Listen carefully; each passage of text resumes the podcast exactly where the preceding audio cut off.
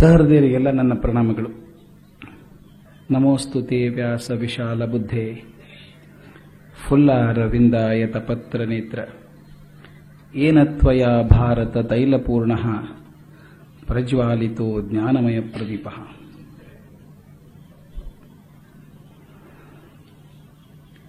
ನನಗೆ ಈ ದಿವಸದ ಬಗ್ಗೆ ಬಹಳ ದಿವಸಗಳಿಂದ ಭಯ ಆಯಿತು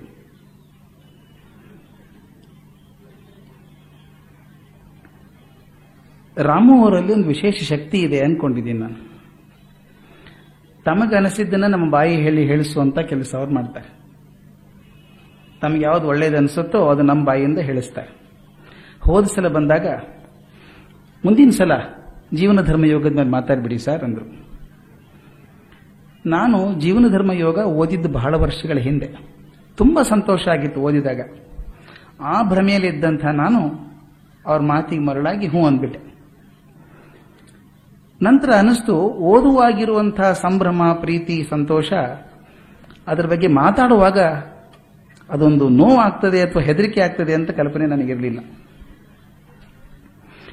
ವಿಷಯದ ಬಗ್ಗೆ ಮಾತಾಡಬೇಕು ಅಂದಾಗ ತುಂಬಾ ಕಷ್ಟ.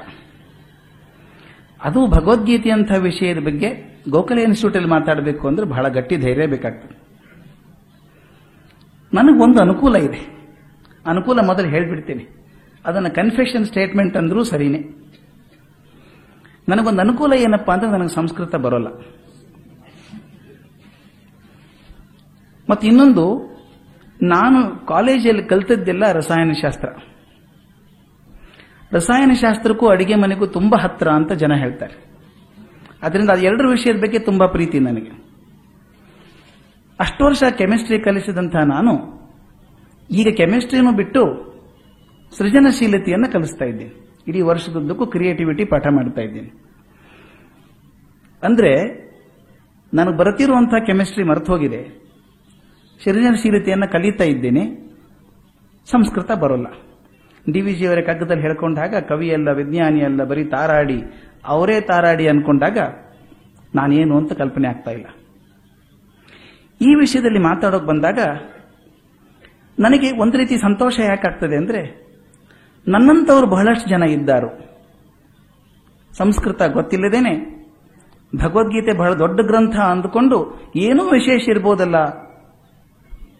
ಅದನ್ನು ತಿಳ್ಕೊಳ್ಳೋಣ ಅಂತ ಪ್ರಯತ್ನ ಮಾಡುವಂತ ಮನಸ್ಸಿದ್ದವ್ರು ನನ್ನಂಥವ್ರು ಸಾಕಷ್ಟು ಜನ ಇರಬಹುದು ಆದ್ರಿಂದ ನನಗೆ ಎರಡು ಸ್ವಾರ್ಥ ಇದೆ ಇದರೊಳಗೆ.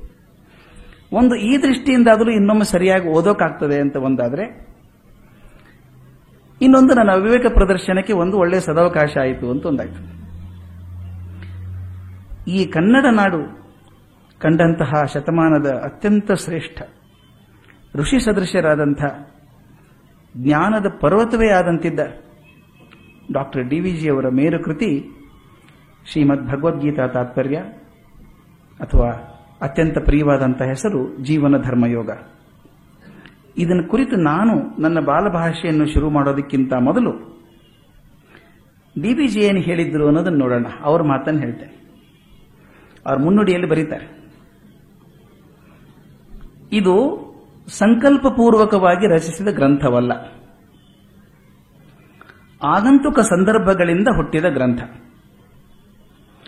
ಮತ, ತತ್ವ, ಧರ್ಮ, ದೈವ ಮೊದಲಾದ ಸೂಕ್ಷ್ಮ ಪವಿತ್ರ ವಿಚಾರಗಳಿಗೆ ನಾನು ಬಾಯಿ ಹಾಕತಕ್ಕದ್ದಲ್ಲವೆಂದು ಮೊದಲಿಂದು ನಿಯಮ ಮಾಡಿಕೊಂಡಿದ್ದೆ.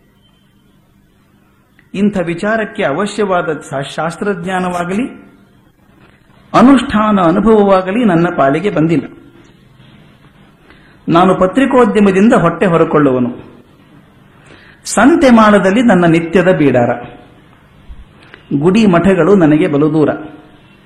ಆದರೆ ದೈವದ ಅಗಟ ವಿಘಟದಲ್ಲಿ ಮೈಲಿಗೆಯವನಿಗೆ ಮಡಿಯ ಕೆಲಸ ಒದಗಿ ಬರುವುದುಂಟು. ಮಹಾಭಾರತದಲ್ಲಿ ವ್ಯಾಧನಿಗೆ ಧರ್ಮೋಪದೇಶದ ಕರ್ತವ್ಯ ಒದಗಿದ ಹಾಗೆ ಅಂತ. ಡಿ ವಿ ಜಿಯವರೇ ನನಗೆ ಗೊತ್ತಿಲ್ಲ ಅಂತ ಹೇಳ್ಕೊಂಡಾಗ, ನನಗೆ ಗೊತ್ತಿದೆ ಎಂದು ಭ್ರಮೆ ಎಂದು ಹೇಳೋಕೆ ಬಂದ್ರೆ ಎಂತ ಅಪಚಾರ ಆಗ್ತದೆ ಅಂತ. ಇನ್ನೊಂದು ವಿಷಯ ನೋಡಿಕೊಂಡೆ. ನನಗಿರುವ ಅವಧಿ ಒಂಬತ್ತು ದಿವಸ. ಗೀತೆಯ ಹರಹು ಹದಿನೆಂಟು ಅಧ್ಯಾಯ. ಜೀವನ ಧರ್ಮ ಯೋಗ ಪುಸ್ತಕ ಇದೆಯಲ್ಲ, ಇದರಲ್ಲಿ ಸುಮಾರು ಆರುನೂರ ಮೂವತ್ತಾರು ಪುಟ ಇದೆ. ಹೇಗೆ ನೋಡಿದ್ರೂ ಇದೊಂದು ಕ್ಲಷ್ಟದ, ಕ್ಲಿಷ್ಟದ ಕೆಲಸ ಅನಿಸ್ತದೆ. ಅದರ ಜೊತೆಗೆ ನನ್ನ ಅಲ್ಪಜ್ಞಾನವನ್ನು ಸೇರಿಸಿದ್ರೆ ಇದೊಂದು ಅಸಾಧ್ಯವಾದ ಕೆಲಸನೇ ಅಂತ ಅನಿಸ್ತದೆ. ನಾನು ವಿಚಾರ ಮಾಡಿದೆ. ಮೊದಲನೇ ನೇರವಾಗಿ ಮೊದಲನೇ ಅಧ್ಯಾಯಕ್ಕೆ ಹೋಗ್ಬಿಡಬಹುದಾ? ಚರ್ಚೆ ಮಾಡಬಹುದಾ ಅಂತ. ಆದರೆ ತಾವೆಲ್ಲ ಗಮನಿಸಿದ್ದೀರಿ, ಈ ಪುಸ್ತಕದ ಮೊದಲು ಅಧ್ಯಾಯ ಶುರು ಆಗೋದಕ್ಕಿಂತ ಮೊದಲು ಸುಮಾರು ಐವತ್ತೇಳು ಪುಟಗಳಷ್ಟು ಭೂಮಿಕೆ ಬರೆದಿದ್ದಾರೆ ಡಿವಿಜಿ ನಾನು ಬಹುಶಃ ಮೊದಲೇ ವಿಚಾರ ಮಾಡಿಕೊಂಡಿದ್ರೆ ನಾಲ್ಕು ದಿವಸ ಬರೀ ಭೂಮಿಕೆ ಬಗ್ಗೆ ಮಾತಾಡಬಹುದಾಗಿತ್ತು. ಅಷ್ಟು ಅದ್ಭುತವಾದಂಥ ಮೌಲಿಕವಾದಂಥ ಕೃತಿ ಅದು. ಆ ಭೂಮಿಕೆ ಈ ಭಗವದ್ಗೀತೆ ವ್ಯಾಸಂಗಕ್ಕೆ ಏನು ಪೂರ್ವ ಸಿದ್ಧತೆ ನಾವು ಮಾಡ್ಕೋಬೇಕೋ ಅದೆಲ್ಲದರ ಪರಿಚಯ ಇದೆ ಅದರೊಳಗೆ.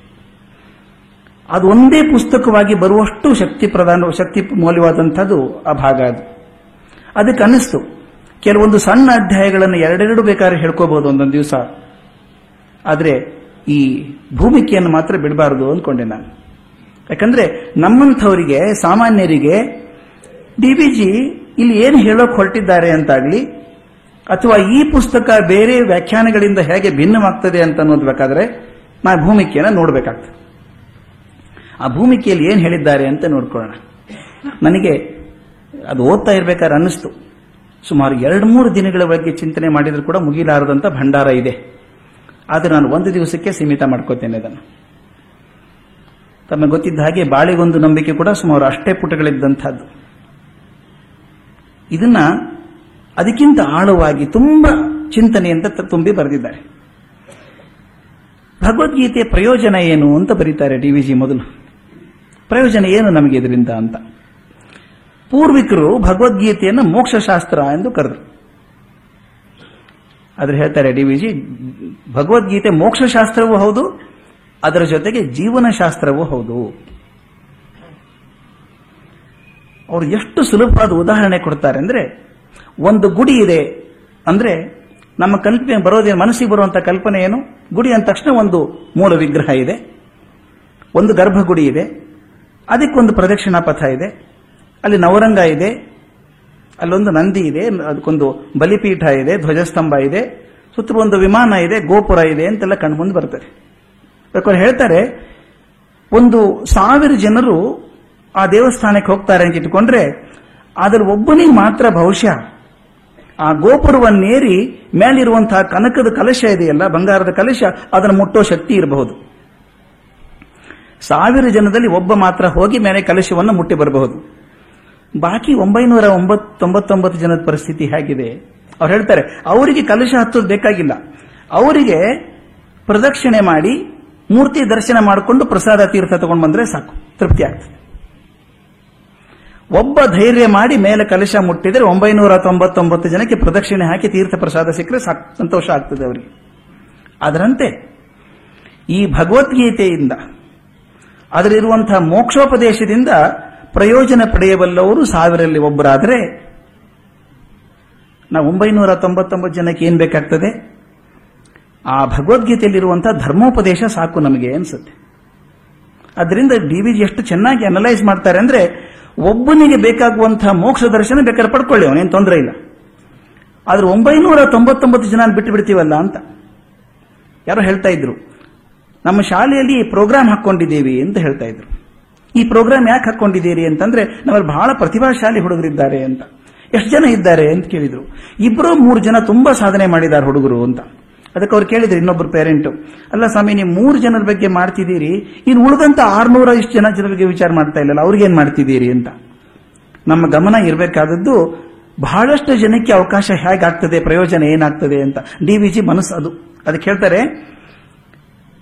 ಈ ಒಂಬೈನೂರ ತೊಂಬತ್ತೊಂಬತ್ತು ಜನದಲ್ಲಿ ಜೀವನದ ಎಲ್ಲ ಸ್ತರದ ಜನನೂ ಇದ್ದಾರೆ ಅಂತ.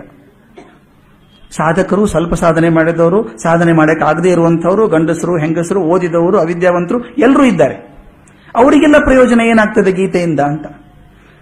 ಈ ಗೀತೆಯ ಉಪದೇಶದಿಂದ ಪ್ರತಿಯೊಬ್ಬರಿಗೂ ತಮ್ಮ ತಮ್ಮ ಜೀವನವನ್ನ ಕ್ರಮಕ್ರಮವಾಗಿ ಉತ್ತಮಪಡಿಸಿಕೊಳ್ಳುವಂತ ಸಾಧ್ಯತೆ ಇದೆ.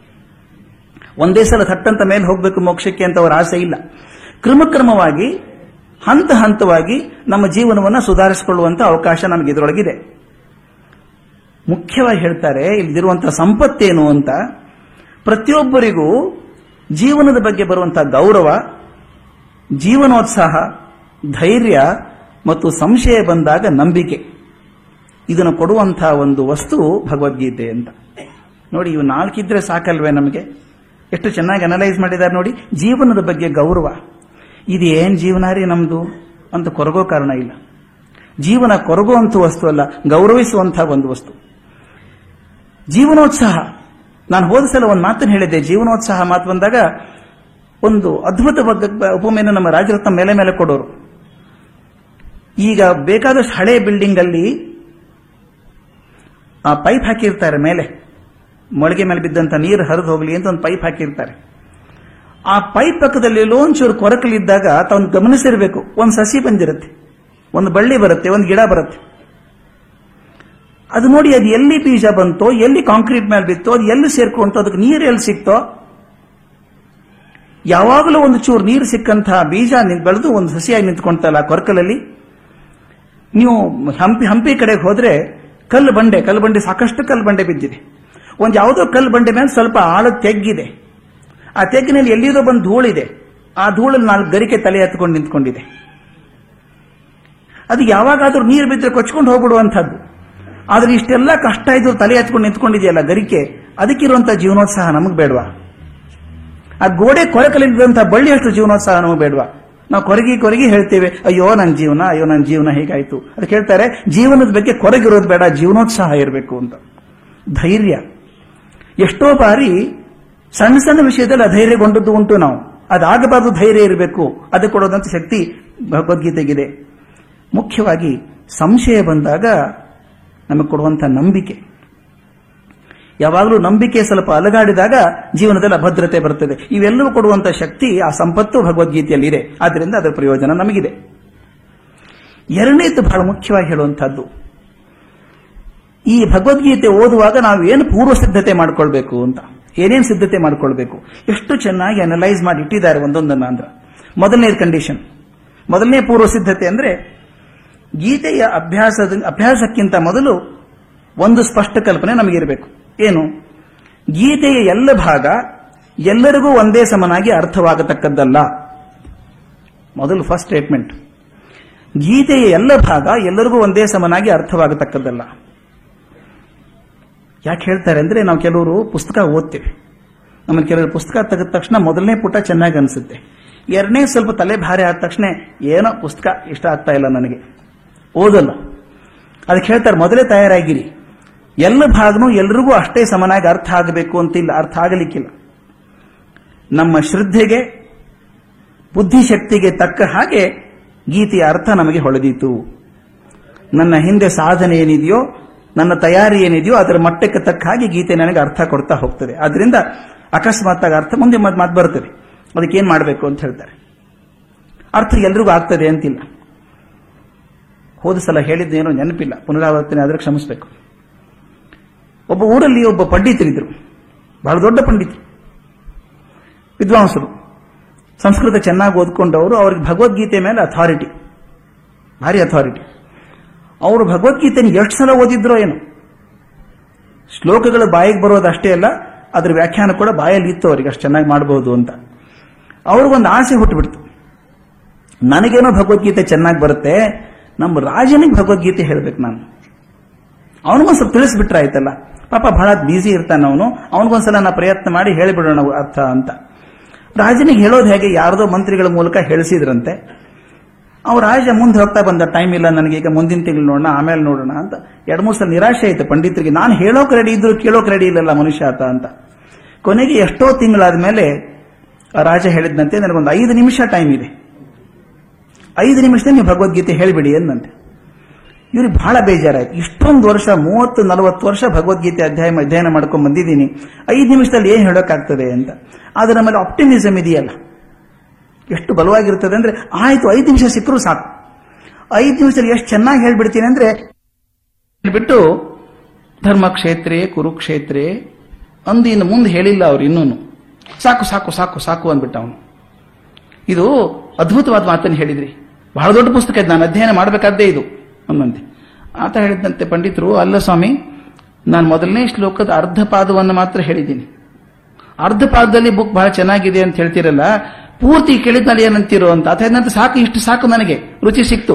ನನಗೆ ಬಹಳ ಅರ್ಥ ಇದೆ ಅಂತ ಗೊತ್ತಾಯ್ತು ಇದ್ರೊಳಗೆ ಅಂತ ಕೇಳಿದಂತೆ. ಅದೇನು ಗೊತ್ತಾಯ್ತು ಅಂತ ಹೇಳಿದಂತೆ. ಆತ ಹೇಳಿದ್ರಂತೆ ರಾಜ ಹೇಳಿದ, ಧರ್ಮಕ್ಷೇತ್ರೇ ಕುರುಕ್ಷೇತ್ರ ಇದೆಯಲ್ಲ, ಸ್ವಲ್ಪ ಪದಗಳನ್ನು ಆ ಕಡೆ ಈ ಕಡೆ ಮಾಡಿದ್ರೆ, ಕ್ಷೇತ್ರೇ ಕ್ಷೇತ್ರೇ, ಧರ್ಮ ಕುರು.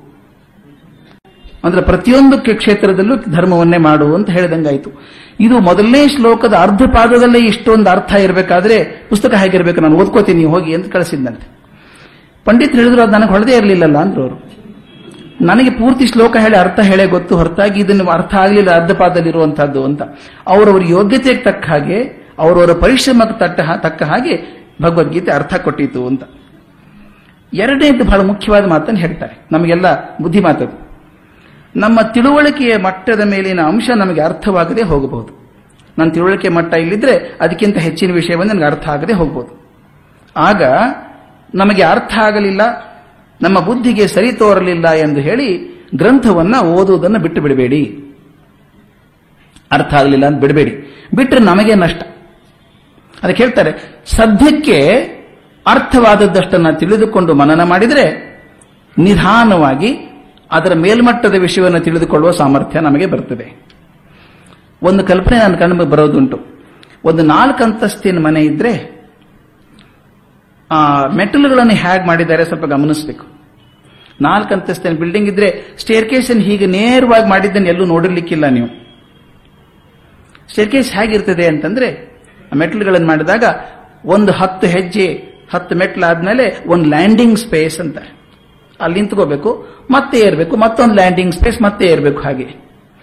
ಡಿ ಒಂದು ಕಲ್ಪನೆ ನಮ್ಮ ಕಣ್ಣು ಮುಂದೆ ಕಟ್ಟುತ್ತಾರೆ. ಇದು ಬೆಟ್ಟ ಹತ್ತಿದ ಹಾಗೆ ಅಂತ. ಕಲ್ಪಿಸಿಕೊಳ್ಳಿ, ತಿರುಪತಿ ಬೆಟ್ಟ ಹತ್ತೀವಿ ಅಂತ. ತಿರುಪತಿ ಬೆಟ್ಟ ಹತ್ತಿದಾಗ ಒಂದಿಷ್ಟು ಮೆಟ್ಲು ಹತ್ತೋ ತನಕ ಮೊದಲು ಉತ್ಸಾಹ ಇದೆ ನಮಗೆ. ಮೊದಲಿನ ಸ್ವಲ್ಪ ಮೆಟ್ಲು. ಉತ್ಸಾಹ ಇರ್ತದೆ.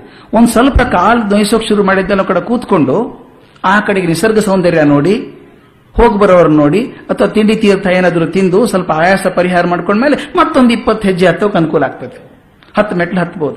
ಮತ್ತೆ ನಿಂತ್ಕೋಬೇಕು, ಮತ್ತೆ ವಿಶ್ರಾಂತಿ ತಗೋಬೇಕು. ಅವ್ರು ಹೇಳ್ತಾರೆ ಭಗವದ್ಗೀತೆ ಅಂತ ಕೃತಿಯನ್ನು ಓದಬೇಕಾದ್ರೆ ಆ ಪರಿಶ್ರಮ ಬೇಕು.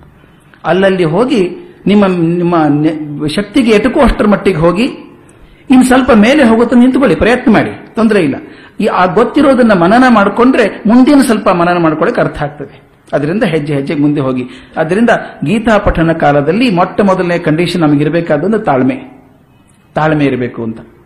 ಅವ್ರು ಹೇಳ್ತಾರೆ, ಗೀತ, ಗೀತಾಭ್ಯಾಸಿಗೆ ಇರಬೇಕಾದಂತಹದ್ದು ಎರಡು.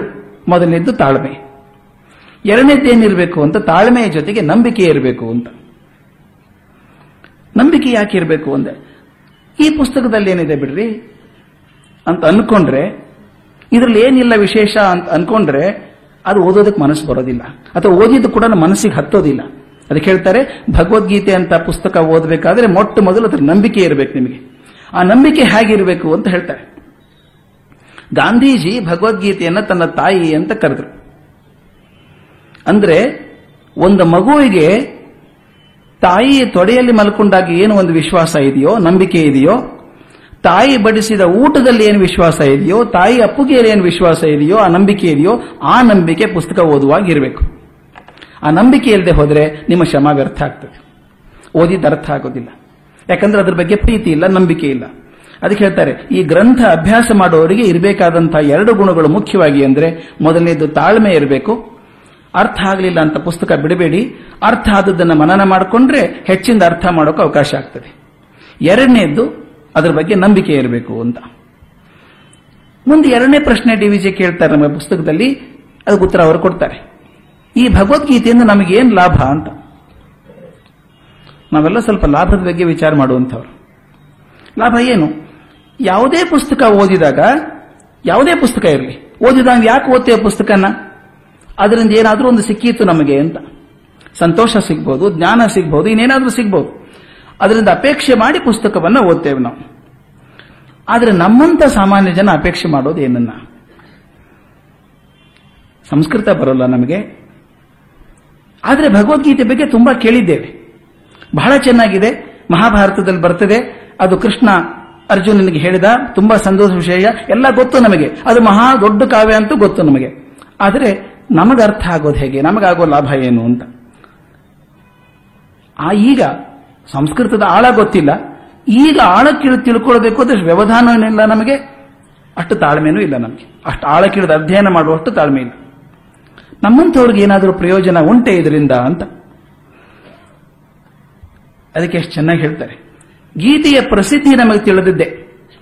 ಎಷ್ಟು ಸಾವಿರ ವರ್ಷಗಳಿಂದ ಎಷ್ಟೊಂದು ಜನ ಅದರ ಬಗ್ಗೆ ಹೊಗಳ್ಕೊಂಡು ಬಂದಿದ್ದಾರೆ. ದೊಡ್ಡ ದೊಡ್ಡ ಶ್ರೇಷ್ಠರು, ವಿದ್ವಾಂಸರು ಕೂಡ ಅದನ್ನು ಪೂಜೆ ಮಾಡಿದ್ದಾರೆ. ಎಲ್ಲ ಮತಾಚಾರ್ಯರು ಕೂಡ ತಮ್ಮ ಮತಗಳನ್ನು ಇದರ ಮೇಲೆ ಪ್ರಮಾಣವಾಗಿ ಇಟ್ಕೊಂಡಿದ್ದಾರೆ. ಅಸಂಖ್ಯಾತ ವಿದೇಶಿ ಪಂಡಿತರು ಕೂಡ ಅದನ್ನು ಗೌರವ ಮಾಡಿದ್ದಾರೆ.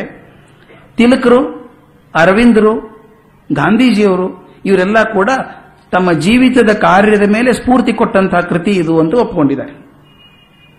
ಇಷ್ಟೊಂದು ಜನ ಇಷ್ಟು ವರ್ಷಗಳವರೆಗೆ ಅದನ್ನು ಮೆಚ್ಚುಗೆ ಸೂಸಿರಬೇಕಾದ್ರೆ ಹಾಗಾದ್ರೆ ಪುಸ್ತಕದಲ್ಲಿ ಏನಾದರೂ ಇರಬೇಕಲ್ವಾ? ದೊಡ್ಡ ವಿಷಯ ಇರಬೇಕಲ್ವಾ ಅಂತ ಒಂದು ವಿಶ್ವಾಸ ನಮಗಿದೆ.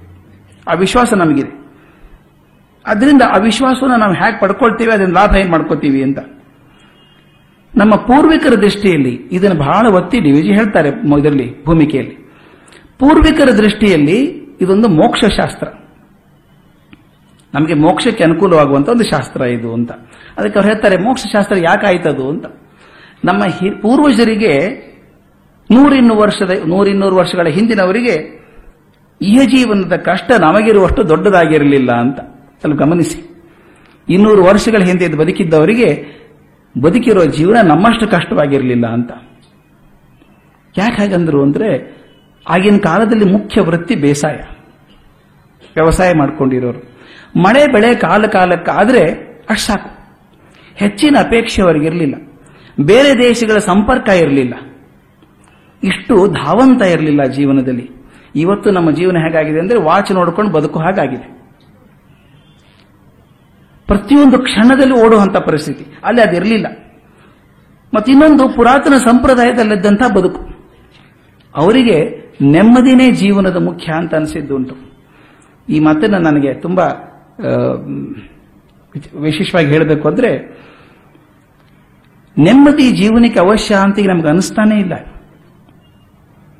ಒಂದೊಂದು ಸಲ ಎಷ್ಟೋ ಜನ ಕೇಳಿದ್ದೀನಿ, ಅರವತ್ತರವತ್ತೈದು ವರ್ಷ ಆದಾಗ ಏನ್ ಮಾಡ್ತಿದ್ದೀರಿ? ರಿಟೈರ್ ಆದ್ಮೇಲೆ ನಾನು ಹೇಗಿರಬೇಕು ಅಂತ ಅನ್ಕೊಂಡಿದ್ನು ಹಾಗಿರೋಕೆ ಪ್ರಯತ್ನ ಮಾಡ್ತೀನಿ.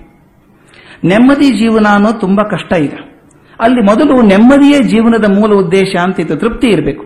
ಇದ್ರಲ್ಲಿ ತೃಪ್ತಿ ಪಡ್ಕೊಂಡು ನೆಮ್ಮದಿಯಿಂದ ಬದುಕಿರುವಂತಹದ್ದು. ಆದ್ದರಿಂದ ಅದಕ್ಕೆ ಡಿ ಮಾತನ್ನು ಹೇಳ್ತಾರೆ, ಅವರಿಗೆ ಇಹ ಭಾರವಾಗಿರಲಿಲ್ಲ. ನೋಡಿ, ಎಷ್ಟು ಚೆನ್ನಾಗಿರೋ ಮಾತದು. ಇಹ ಭಾರವಾಗಿರಲಿಲ್ಲ. ಯಾವಾಗ ಜೀವನದ ಭಾರ ನಮ್ಮನ್ನು ಕುಗ್ಗಿಸೋದಿಲ್ಲವೋ ಆಗ ಉಜ್ಜೀವನದ ಚಿಂತೆ ಬರ್ತದೆ ಅಂತ. ಯಾವಾಗ ಜೀವನದಲ್ಲಿ ಭಾರ ಕಮ್ಮಿ ಆಗ್ತದೋ, ತಮ್ಮ ತಮ್ಮ ಜೀವನನೇ ಗಮನಿಸೋಣ. ಯಾವತ್ತೂ ಒಂದು ನೆಮ್ಮದಿಯ ಕ್ಷಣ ಬಂದಾಗ, ಶಾಂತಿಯ ಕ್ಷಣ ನಮ್ಮ ಜೀವನದಲ್ಲಿದ್ದಾಗ, ಆರಾಮಾಯ್ತಪ್ಪ, ಎಲ್ಲ ಸೆಟ್ಲ್ ಆಯ್ತು, ಇನ್ನೇನು ತೊಂದರೆ ಇಲ್ಲ ಅಂತ ಅಂದ್ಕೊಂಡಾಗ ಇನ್ನೇನಾದ್ರೂ ಒಳ್ಳೇದು ಮಾಡಬೇಕು ಅಂತ ತಲೆಗೆ ಬರುತ್ತೆ.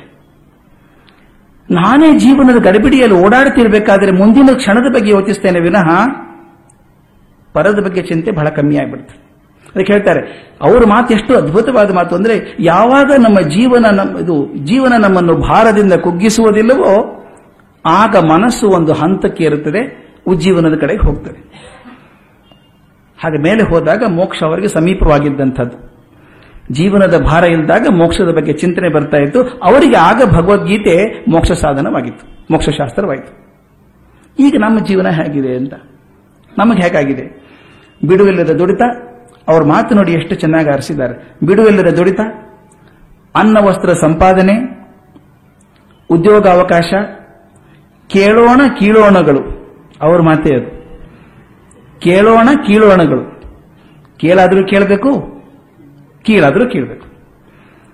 ಸಾಲ ಸುಲಿಗೆಗಳು, ಬಿಡುವಿಲ್ಲದ ಹಾರಾಟ, ಮತಘರ್ಷಣೆಗಳು ವರ್ಣ ಸಾಂಕರ್ಯ ಇವೆಲ್ಲವೂ ನಮ್ಮನ್ನು ತಿಳ್ಕೊಂಡು ನಮ್ಮನ್ನ ಅನಂತ ಚಿಂತೆಗಳು ನಮ್ಮನ್ನ ಸಿಕ್ಕಾಕ್ಸ್ಬಿಟ್ಟಿದೆ ಬೆದಕಾಟ ಬದುಕೆಲ್ಲ ಬೆದಕಾಟ ಬದುಕೆಲ್ಲ ಚಣ ಚಣವೂ ಹೊಸ ಹಸಿವು. ಅದಕ್ಕಾಗಿ, ಇದಕ್ಕಾಗಿ, ಮತ್ತೊಂದಕ್ಕಾಗಿ. ಅಧಿಕಾರ, ಸಿರಿ, ಸೊಗಸು, ಕೀರ್ತಿಗಳ ನೆನೆದು ಮನ ಕುದಿಯುತಿ ಹೋದ ಆವಗಂ ಮಂಕುತಿಮ್ಮ. ಬೆದಕಾಟ ಬದುಕೆಲ್ಲ. ಇಡೀ ಬದುಕೆಲ್ಲ ಬೆದಕಾಟೆ ಆಯ್ತಲ್ಲ, ಹುಡುಕಾಟ ಆಯ್ತಲ್ಲ ನಮ್ದು? ಚಣ ಚಣಕ್ಕೂ ಹೊಸ ಹಸಿ. ಒಬ್ಬ ಹಿರಿಯರು ನನಗೆ ಚೆನ್ನಾಗಿ ಹೇಳ್ತಿದ್ರು, ಹಿಂದಿನ ಕಾಲದಲ್ಲಿ ಶಾಂತಿ ಇತ್ತು, ನೆಮ್ಮದಿ ಇತ್ತು. ಈಗ ಯಾಕಿಲ್ಲ? ಅವ್ರು ಹೇಳ್ತಿದ್ರು, ನಮ್ಮ ಮನೆಯಲ್ಲಿ ಯಜಮಾನ್ರಿಗೂ ಅದೇ ಊಟ, ಮನೆಯಲ್ಲಿ ಕೆಲಸ ಮಾಡ್ತಿರುವಂತ ರೈತರಿಗೂ ಅದೇ ಊಟ. ಅದೇ ಚಪಾತಿ, ಅದೇ ರೊಟ್ಟಿ ಅಥವಾ ಅದೇ ಅನ್ನ, ಇಬ್ರು ಊಟ ಮಾಡ್ತಿದ್ರು. ವೆರೈಟಿ ಅಂತ ಇರಲಿಲ್ಲ ಅಂತ, ಎಷ್ಟು ಚೆನ್ನಾಗಿ ಅನಲೈಸ್ ಮಾಡ್ತಾರೆ ನೋಡಿ. ವೆರೈಟಿ ಇರಲಿಲ್ಲ. ಇರೋದೇ ಮೂರ್ನಾಲ್ಕು ಥರದ ಪದಾರ್ಥದ ಊಟ. ಯಜಮಾನರು ಅದನ್ನೇ ಮಾಡೋದು, ರೈತರು ಅದನ್ನೇ ಮಾಡೋದು. ಈಗ ವೆರೈಟಿ ಬಂದ್ಬಿಟ್ಟು ಹೈರಾರ್ಕಿ ತುಂಬಾ ಜಾಸ್ತಿ ಆಯಿತು ಅಂತ ಹೇಳೋರು. ಹೈರಾರ್ಕಿ ಅಂದ್ರೆ ಏನ್ ಹೇಳಿ, ಮೊದಲು ಇರೋದೇ ಒಂದು ಎರಡು ಕಾರ್ ಇತ್ತು ಅವಾಗ. ಅಂಬಾಸಡರ್ ಒಂದು ಫಿಯೆಟ್ ಒಂದು, ಬಹಳ ಅಂದ್ರೆ ಹೆರಾಲ್ಡ್ ಕಾರ್ ಅಂತ ಒಂದಿತ್ತು. ಯಾವುದರಲ್ಲೂ ಒಂದು ತಗೋಬೇಕಾಗ್ತಿತ್ತು. ಈಗ ಕಾರಲ್ಲಿ ಎಷ್ಟು ವೆರೈಟಿ ಬಂದಿದೆ ಅಂದ್ರೆ, ಯಾವುದೇ ಕಾರ್ ಇದ್ರು ಕೂಡ ಪಕ್ಕದ ಕಾರ್ ಚೆನ್ನಾಗಿದೆ ಅನಿಸುವಂಗಾಗಿದೆ ಅಷ್ಟು ವೆರೈಟಿ ಕಾರ್ ಈ ವೆರೈಟಿ ಜಾಸ್ತಿ ಆದ ಹಾಗೆ ಆಸೆಗಳು ಜಾಸ್ತಿ ಆಗ್ತಾ ಹೋಗ್ತವೆ. ಚಣ ಚಣಕ್ಕೂ ಹೊಸ ಹಸಿವು. ಸೈಕಲ್ ಇದ್ರೆ ಸಾಕಪ್ಪ ನನಗೆ ಆಫೀಸ್ಗೆ ಹೋಗೋದಕ್ಕೆ ಅನ್ನೋ ಕಾಲ ಇತ್ತು. ನಾವೆಲ್ಲ ಹಾಗೆ ಮಾಡಿದವರು ಸೈಕಲ್ ಸಿಕ್ಕರೆ ಸಾಕು. ಆಕಾಶದಲ್ಲಿ ಹೋದಂಗೆ ಸಂತೋಷ ನಮಗೆ. ಸ್ವಲ್ಪ ದಿವಸ ಸಂತೋಷ. ಆ ನಂತರ ಅಲ್ಲಿವರೆಗೂ ಕಾಣದೇ ಇದ್ದಂತ ಅಪ್ಪ ಬಂದ್ಬಿಡುತ್ತೆ. ಸೈಕಲ್ ಕೊಡಿಸು ಅಂತ ತಗೊಂಡು ಸೈಕಲ್ ತಗೊಂಡಾಗ ತುಂಬಾ ಸಂತೋಷ ಇತ್ತು. ಅಪ್ಪ ಕಾಣಿಸ್ತಿಲ್ಲ ಅವಾಗ. ಒಂದು ಆರು ತಿಂಗಳು ಸೈಕಲ್ ಹೊಡೆದ ಮೇಲೆ ತುಂಬಾ ಏರು ಇಳುವು. ಪೆಟ್ಲು ಹೊಡೆದು ಹೊಡೆದು ಸುಸ್ತಾಗ್ತದೆ. ಮೊದಲಿನ ಮೂರು ತಿಂಗಳು ನಮ್ಗೆ ಸುಸ್ತು ಗೊತ್ತಾಗ್ಲಿಲ್ಲ. ಆ ಖುಷಿಯಲ್ಲಿದ್ದೆ. ಯಾವಾಗ ಮೋಟರ್ ಸೈಕಲ್ ಕಾಣಿಸ್ತೋ ಸ್ಕೂಟರ್ ಕಾಣಿಸ್ತೋ, ಏರಿ ಕಾಣಿಸೋಕ್ ಶುರು ಆಯ್ತು ಮೋಟರ್ ಸೈಕಲ್ ತಗೊಂಡದ್ದಾಯ್ತು. ಸ್ವಲ್ಪ ದಿವಸ ಖುಷಿ ಆಯ್ತು. ಆನಂತರ ಏನ್ ಗಾಳಿ, ಏನ್ ಧೂಳು ಕಣ್ಣಲ್ಲೆಲ್ಲ ಧೂಳು. ಈ ಹೆಲ್ಮೆಟ್ ಬೇರೆ ಮೇಲ್ ಕಷ್ಟ ಯಾವುದೋ ಒಂದು ಸಣ್ಣ ಮಾರುತಿ ಕಾರ್ ಇದ್ರೂ ಸಾಕು. ಸಣ್ಣ ಕಾರ್ ಇದ್ರೂ ಸಾಕು. ಅದು ಆಯ್ತು. ಸ್ವಲ್ಪ ದಿವಸ ಖುಷಿ ಆಯ್ತು. ಮುಂದೆ ಈ ಬೇಸಿಗೆಯಲ್ಲಿ ಕಾರಲ್ಲಿ ಒಳಗೆ ಬಿಸಿ ಡಬ್ಬದಲ್ಲಿ ಕೂತಂಗಾಗತ್ತೆ ಎ ಸಿ ಆದ್ರೂ ಇರಬಾರ್ದ? ಒಂದು ಏರ್ ಕಂಡೀಷನ್ ಬೇಡವಾ? ಅದು ಆಸೆ ಏರ್ ಕಂಡೀಷನ್ ಕಾರ್ ಬಂದರೂ ಕೂಡ ಇದಕ್ಕಿಂತ ಆ ಮಾಡೆಲ್ ಚೆನ್ನಾಗಿದೆ. ಈ ಹೊಸ ಮಾಡೆಲ್ ಬಂದಿದೆ ಎಕ್ಸ್ಚೇಂಜ್ ಆಫರ್ ಬಂದಿದೆ. ಎಷ್ಟೊಂದು ನಮ್ಮನ್ನು ಕೆಣಕ್ತವೆ ಅಂತಂದ್ರೆ ಚಣ ಚಣಕು ಹೊಸ ಹಸಿವು. ಅದಕ್ಕಾಗಿ, ಇದಕ್ಕಾಗಿ, ಮತ್ತೊಂದಕ್ಕಾಗಿ. ಆ ಹಂತ ಹೇಗೆ ಗುರುತಿಸಿದ್ದಾರೆ? ಅಧಿಕಾರ, ಸಿರಿ, ಸೊಗಸು, ಕೀರ್ತಿಗಳ ನೆನೆದು ಮನ ಕುದಿಯುತ್ತಿಹುದು ಆವಗಂ ಅಂಕುತಿಮ್ಮ. ಯಾವಾಗಲೂ ಕುದಿತಾನೆ ಇದೆ ಮನಸ್ಸು ನಮ್ದು. ಈ ಕುದಿತಿರುವಂತಹ ಮನಸ್ಸಿಗೆ ಮೋಕ್ಷದ ವಿಚಾರದ ಚಿಂತೆಯಲ್ಲಿ ಬರಬೇಕು ಅಂತ. ಮೋಕ್ಷದ ವಿಚಾರ ಬರಬೇಕಾದ್ರೆ ಇಹದ ಬಗ್ಗೆ ತೃಪ್ತಿ ಇರಬೇಕು. ಇಹದ ಬಗ್ಗೆ ತೃಪ್ತಿ, ಪೂರ್ತಿ, ಅದರ ಬಗ್ಗೆ ನನಗೇನಾದ್ರೂ ಹಪಹಪಿ ಇಲ್ಲದೆ ಹೋದಾಗ ಮೋಕ್ಷದ ಚಿಂತೆ ಬಂದೀತು. ಈ ಕಷ್ಟ ಆಗ್ತದೆ ಅಂತ. ನಮಗೆ ಅಂದಂದಿನ ಸಂಸಾರದ ಭಾರ ಸಾಕಾಗಿ ಹೋಗಿದೆ ಅಂತ ಹೇಳ್ತಾರೆ. ಅಂದಂದಿನ ಜೀವನದ ಇವತ್ತು ಮುಗಿದ್ರೆ ಸಾಕಪ್ಪ ಅನ್ನುವಂತ ಟೆನ್ಷನ್ ಈ ಸ್ಥಿತಿಯಲ್ಲೂ ಕೂಡ ನಮ್ಮ ಆಸೆ ಹೇಗಿದೆ ನೋಡಿ. ಈ ಸ್ಥಿತಿಯಲ್ಲೂ ಕೂಡ ಭಗವದ್ಗೀತೆ ಏನಾದರೂ ಪ್ರಯೋಜನ ಕೊಟ್ಟಿತ್ತೆ ನಮಗೆ? ನಮಗಿದೆಯೋಪ್ಪ ನಮ್ಮ ಪರಿಸ್ಥಿತಿ ಹೀಗಿದೆ ಈಗ. ಚಿಂತೆ ಇದೆ, ನಮಗೆ ತೊಂದರೆ ಇದೆ. ಆದರೂ ಭಗವದ್ಗೀತೆಯಿಂದ ಪ್ರಯೋಜನ ಆದೀತೆ. ಹಾಗಾಗೋದಾದ್ರೆ ಈ ಪುಸ್ತಕದಲ್ಲಿ ನಮಗೆ ಆಸಕ್ತಿ ಇದೆ. ಇಲ್ಲದೆ ನಮಗೆ ಆಸಕ್ತಿ ಇಲ್ಲ. ಪ್ರಯೋಜನ ಆಗೋದಾದ್ರೆ. ಅದಕ್ಕೆ ಹೇಳ್ತಾರೆ. ಈ ದಿನಗಳಲ್ಲಿ ನಮ್ಮ ಮನಸ್ಸು ತಲ್ಲಣವಾಗಿ ಹೋಗಿದೆ. ನಮ್ಮ ನಂಬಿಕೆಗಳು ಚದರಿ ಚೆಲ್ಲಿ ಹೋಗಿವೆ. ಬರೀ ಸಂದೇಹಗಳ ಗೋಜಲಾಗಿ ಮನ ತುಂಬಿಕೊಂಡಿವೆ. ಈ ಸಂದರ್ಭಗಳಲ್ಲಿ ನಮ್ಗೆ ಬೇಕಾದದ್ದೇನು? ಎಷ್ಟು ಚೆನ್ನಾಗಿ ಲಿಸ್ಟ್ ಮಾಡ್ತಾರೆ ಅವರು ಅಂದ್ರೆ, ನಮಗೆ ಬೇಕಾದದ್ದೇನಪ್ಪ ಅಂದ್ರೆ ಧೈರ್ಯ, ಸಾಂತ್ವನ ಭರವಸೆ, ಶ್ರದ್ಧೆ, ವಿವೇಕ. ಇವೆಲ್ಲ ಬರ್ಬೇಕು ನಮಗೀಗ. ಇದು ಬಂದ್ರೆ ನಮ್ಮ ಜೀವನ ಹಸನಾಗ್ತದೆ. ಜೀವನ ಹಸನಾದ್ರೆ ಮೇಲಿನ ಜೀವನದ ಬಗ್ಗೆ ಚಿಂತೆ ಬರ್ತದೆ, ಮೋಕ್ಷದ ಬಗ್ಗೆ ಬರ್ತದೆ. ಲೋಕ ಜೀವನದಲ್ಲಿ ಧೈರ್ಯ, ಭರವಸೆ, ಶ್ರದ್ಧೆ, ವಿವೇಕಗಳನ್ನು ತಂದುಕೊಡುವಂತಹ ವಿಧಾನ ಡಿವಿಜಿಯವರು ಒಂದು ಮಾತನ್ನು ಎಷ್ಟು ಚೆನ್ನಾಗಿ ತಗೊಂಡು ಹೋಗ್ತಾರೆ ಮುಂದೆ ಅಂದ್ರೆ. ಇದೆಲ್ಲ ಬೇಕು ಅಂದ್ವಲ್ಲಪ್ಪ ನಾವು ಜೀವನಕ್ಕೆ, ಸಂತೋಷವಾಗಿರ್ಬೇಕು ಅಂದ್ರೆ. ಇದು ಹೇಳಿದ್ನಲ್ಲ, ಧೈರ್ಯ, ಸಾಂತ್ವನ, ಭರವಸೆ, ಶ್ರದ್ಧೆ, ವಿವೇಕ, ಇವೆಲ್ಲ ಬರಬೇಕು ಅಂತಂದಲ್ಲ? ಇದು ಬರುವಂತಹ ಜೀವನದ ಮಾರ್ಗ ಇದೆಯಲ್ಲ, ಜೀವನದ ವಿಧಾನ ಇದೆಯಲ್ಲ, ಅದನ್ನೇ ಧರ್ಮ ಅಂತ ಕರಿತೇವೆ ನಾವು. ಯಾವ ಜೀವನ ವಿಧಾನದಿಂದ ನಮಗೆ ಇದೆಲ್ಲ ಬರ್ತದೋ, ಅದನ್ನು ನಾವು ಧರ್ಮ ಅಂತ ಕರಿತೇವೆ. ಈ ಧರ್ಮ ಮತ್ತು ಮೋಕ್ಷ ಒಂದಕ್ಕೊಂದು ಬಿಟ್ಟಿರೋದಿಲ್ಲ. ಒಂದ್ರ ಜೊತೆಗೆ ಇರುವಂತಹದ್ದು ಅದಕ್ಕೆ ಒಂದು ಅದ್ಭುತ ಮಾತಿದೆ. ಮೋಕ್ಷದ ಆಸೆಯಳು ಅತಿ ಆತುರತೆ ಒಳಿತಲ್ಲ. ಮೋಕ್ಷದ ಆಸೆಯಳು ಅತಿ ಆತುರತೆ ಒಳಿತಲ್ಲ. ಶಿಕ್ಷೆ ಬಹುಕಾಲ ನಡೆಯದೆ ಮೋಕ್ಷವಿಲ್ಲ. ಲಕ್ಷ ತಪ್ಪದೆ ಚರಿಸು ಸಾಮಾನ್ಯ ಧರ್ಮಗಳ ಮೋಕ್ಷ ಸ್ವತಃ ಸಿದ್ಧ ಮಂಕುತಿಮ್ಮ. ಎಷ್ಟು ಚಂದ ತರ್ತಾರೆ ನೋಡಿ ಸಂಬಂಧ ತರುವಂಥದ್ದು. ಮೋಕ್ಷದ ಆಸೆಯಳು ಅತಿ ಆತುರತೆ ಒಳಿತಲ್ಲ. ಮೋಕ್ಷ ಬೇಕು, ತಕ್ಷಣ ಬರಬೇಕು ಅಂತಿಲ್ಲ. ಆ ಪದದಲ್ಲಿ ಬರ್ತದೆ. ಐವತ್ತೇಳು ಪುಟಗಳನ್ನು ಹೇಳ್ಬೇಕಾದ್ರೆ ತುಂಬಾ ಕಷ್ಟ ಆಗ್ತದೆ. ಕಂಡೆನ್ಸ್ ಮಾಡಿದ್ದೀನಿ ನಾನು. ಅದು ಹೇಳ್ತಾರೆ, ಮೋಕ್ಷದ ಬಗ್ಗೆ ನಮಗೆ ತುಂಬಾ ತೀವ್ರವಾಗಿ ಸಿಗಬೇಕಾಗಿದೆ. ಎಲ್ಲ ಹೊಸ ಕೆಲಸ ತಾನೇ ಈಗ. ಬೇಗ ಬೇಗ ಆನ್ಲೈನ್ ಆಗ್ಬೇಕು ಈಗಂತೂ. ಮೋಕ್ಷ ಕೂಡ ಆನ್ಲೈನ್ ಬರಬೇಕು ಅಂತ. ಅದಕ್ಕೆ ಹೇಳ್ತಾರೆ ಹಪಹಪಿ ಬೇಡ. ಮೋಕ್ಷದ ಆಸೆಯೋಳು ಅತಿ ಆತುರತೆ ಒಳಿತಲ್ಲ. ಬೇಗ ಬೇಕು ಅಂದ್ರೆ ಆಗೋದಿಲ್ಲ.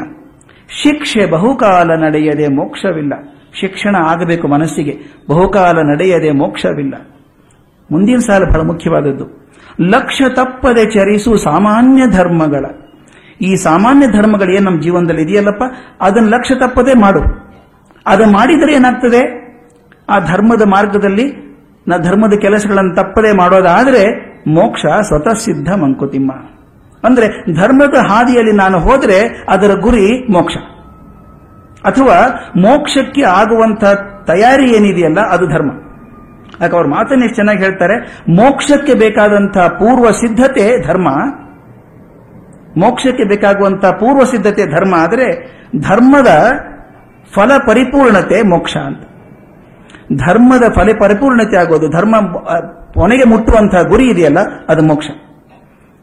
ಮೋಕ್ಷ ಸಿಗಬೇಕಾದ್ರೆ ತಯಾರಿ ಮಾಡಬೇಕಾದ್ರೆ ಧರ್ಮ ಬೇಕು. ಆದ್ದರಿಂದ ಯಾರಿಗೆ, ಹಿಂದಿನವರಿಗೆ ಮೋಕ್ಷ ಶಾಸ್ತ್ರವಾಯಿತು ಭಗವದ್ಗೀತೆ, ನಮಗಿವತ್ತು ಜೀವನ ಶಾಸ್ತ್ರವಾಯಿತು ಧರ್ಮಶಾಸ್ತ್ರವಾಯಿತು ಅಂತ. ಅದು ಥೀಸಿಸ್ ಬರ್ದಂಗೆ ಬರ್ತಾರೆ. ಇದಕ್ಕಿಂತ ಚೆನ್ನಾಗಿ ಬರೆಯೋದು ಕಷ್ಟ ಅನಿಸುತ್ತೆ. ಥೀಸಿಸ್ ಅಲ್ಲಿ ನೀವು ವಿಚಾರವನ್ನ ಗಟ್ಟಿಯಾಗಿ ಹಿಡ್ಕೊಂಡು ಅದು ಪೂರಕವಾಗಿ ಹೇಗೆ ಹೆಣ್ಕೊಂಡು ಹೋಗ್ತೀರಿ ವಿಷಯಗಳನ್ನ ಅಂತ. ನೋಡಿ ಎಲ್ಲಿ ಎಲ್ಲಿ ಬಂದ್ರು ಡಿ ವಿ ಜಿ? ತಯಾರಿ ಏನ್ ಬೇಕು, ತಾಳ್ಮೆ ಬೇಕು, ನಂಬಿಕೆ ಬೇಕು ಅಂತ ಹೇಳ್ತಾ ಇದರಿಂದ ಪ್ರಯೋಜನ ಏನಾಗಬೇಕು? ಪೂರ್ವಿಕರಿಗೆ ಹೇಗೆ ಮೋಕ್ಷ ಸಾಧನ ಆಯಿತು ಭಗವದ್ಗೀತೆ? ನಮಗೆ ಹೇಗೆ ಧರ್ಮ ಸಾಧನ ಆಯಿತು? ಯಾಕಂದ್ರೆ ಧರ್ಮ ಬಿಟ್ಟರೆ ಮೋಕ್ಷ ಬೇರೆ ಅಲ್ಲ ಅದು. ಧರ್ಮದ ಹಾದಿಯಲ್ಲಿ ಹೋದರೆ ಮೋಕ್ಷ ಗುರಿ ಮುಟ್ಟುತ್ತೆ. ಮೋಕ್ಷಕ್ಕೆ ಹೋಗಬೇಕಾದ್ರೆ ಧರ್ಮ ಇಲ್ಲದೆ ಆಗೋದಿಲ್ಲ.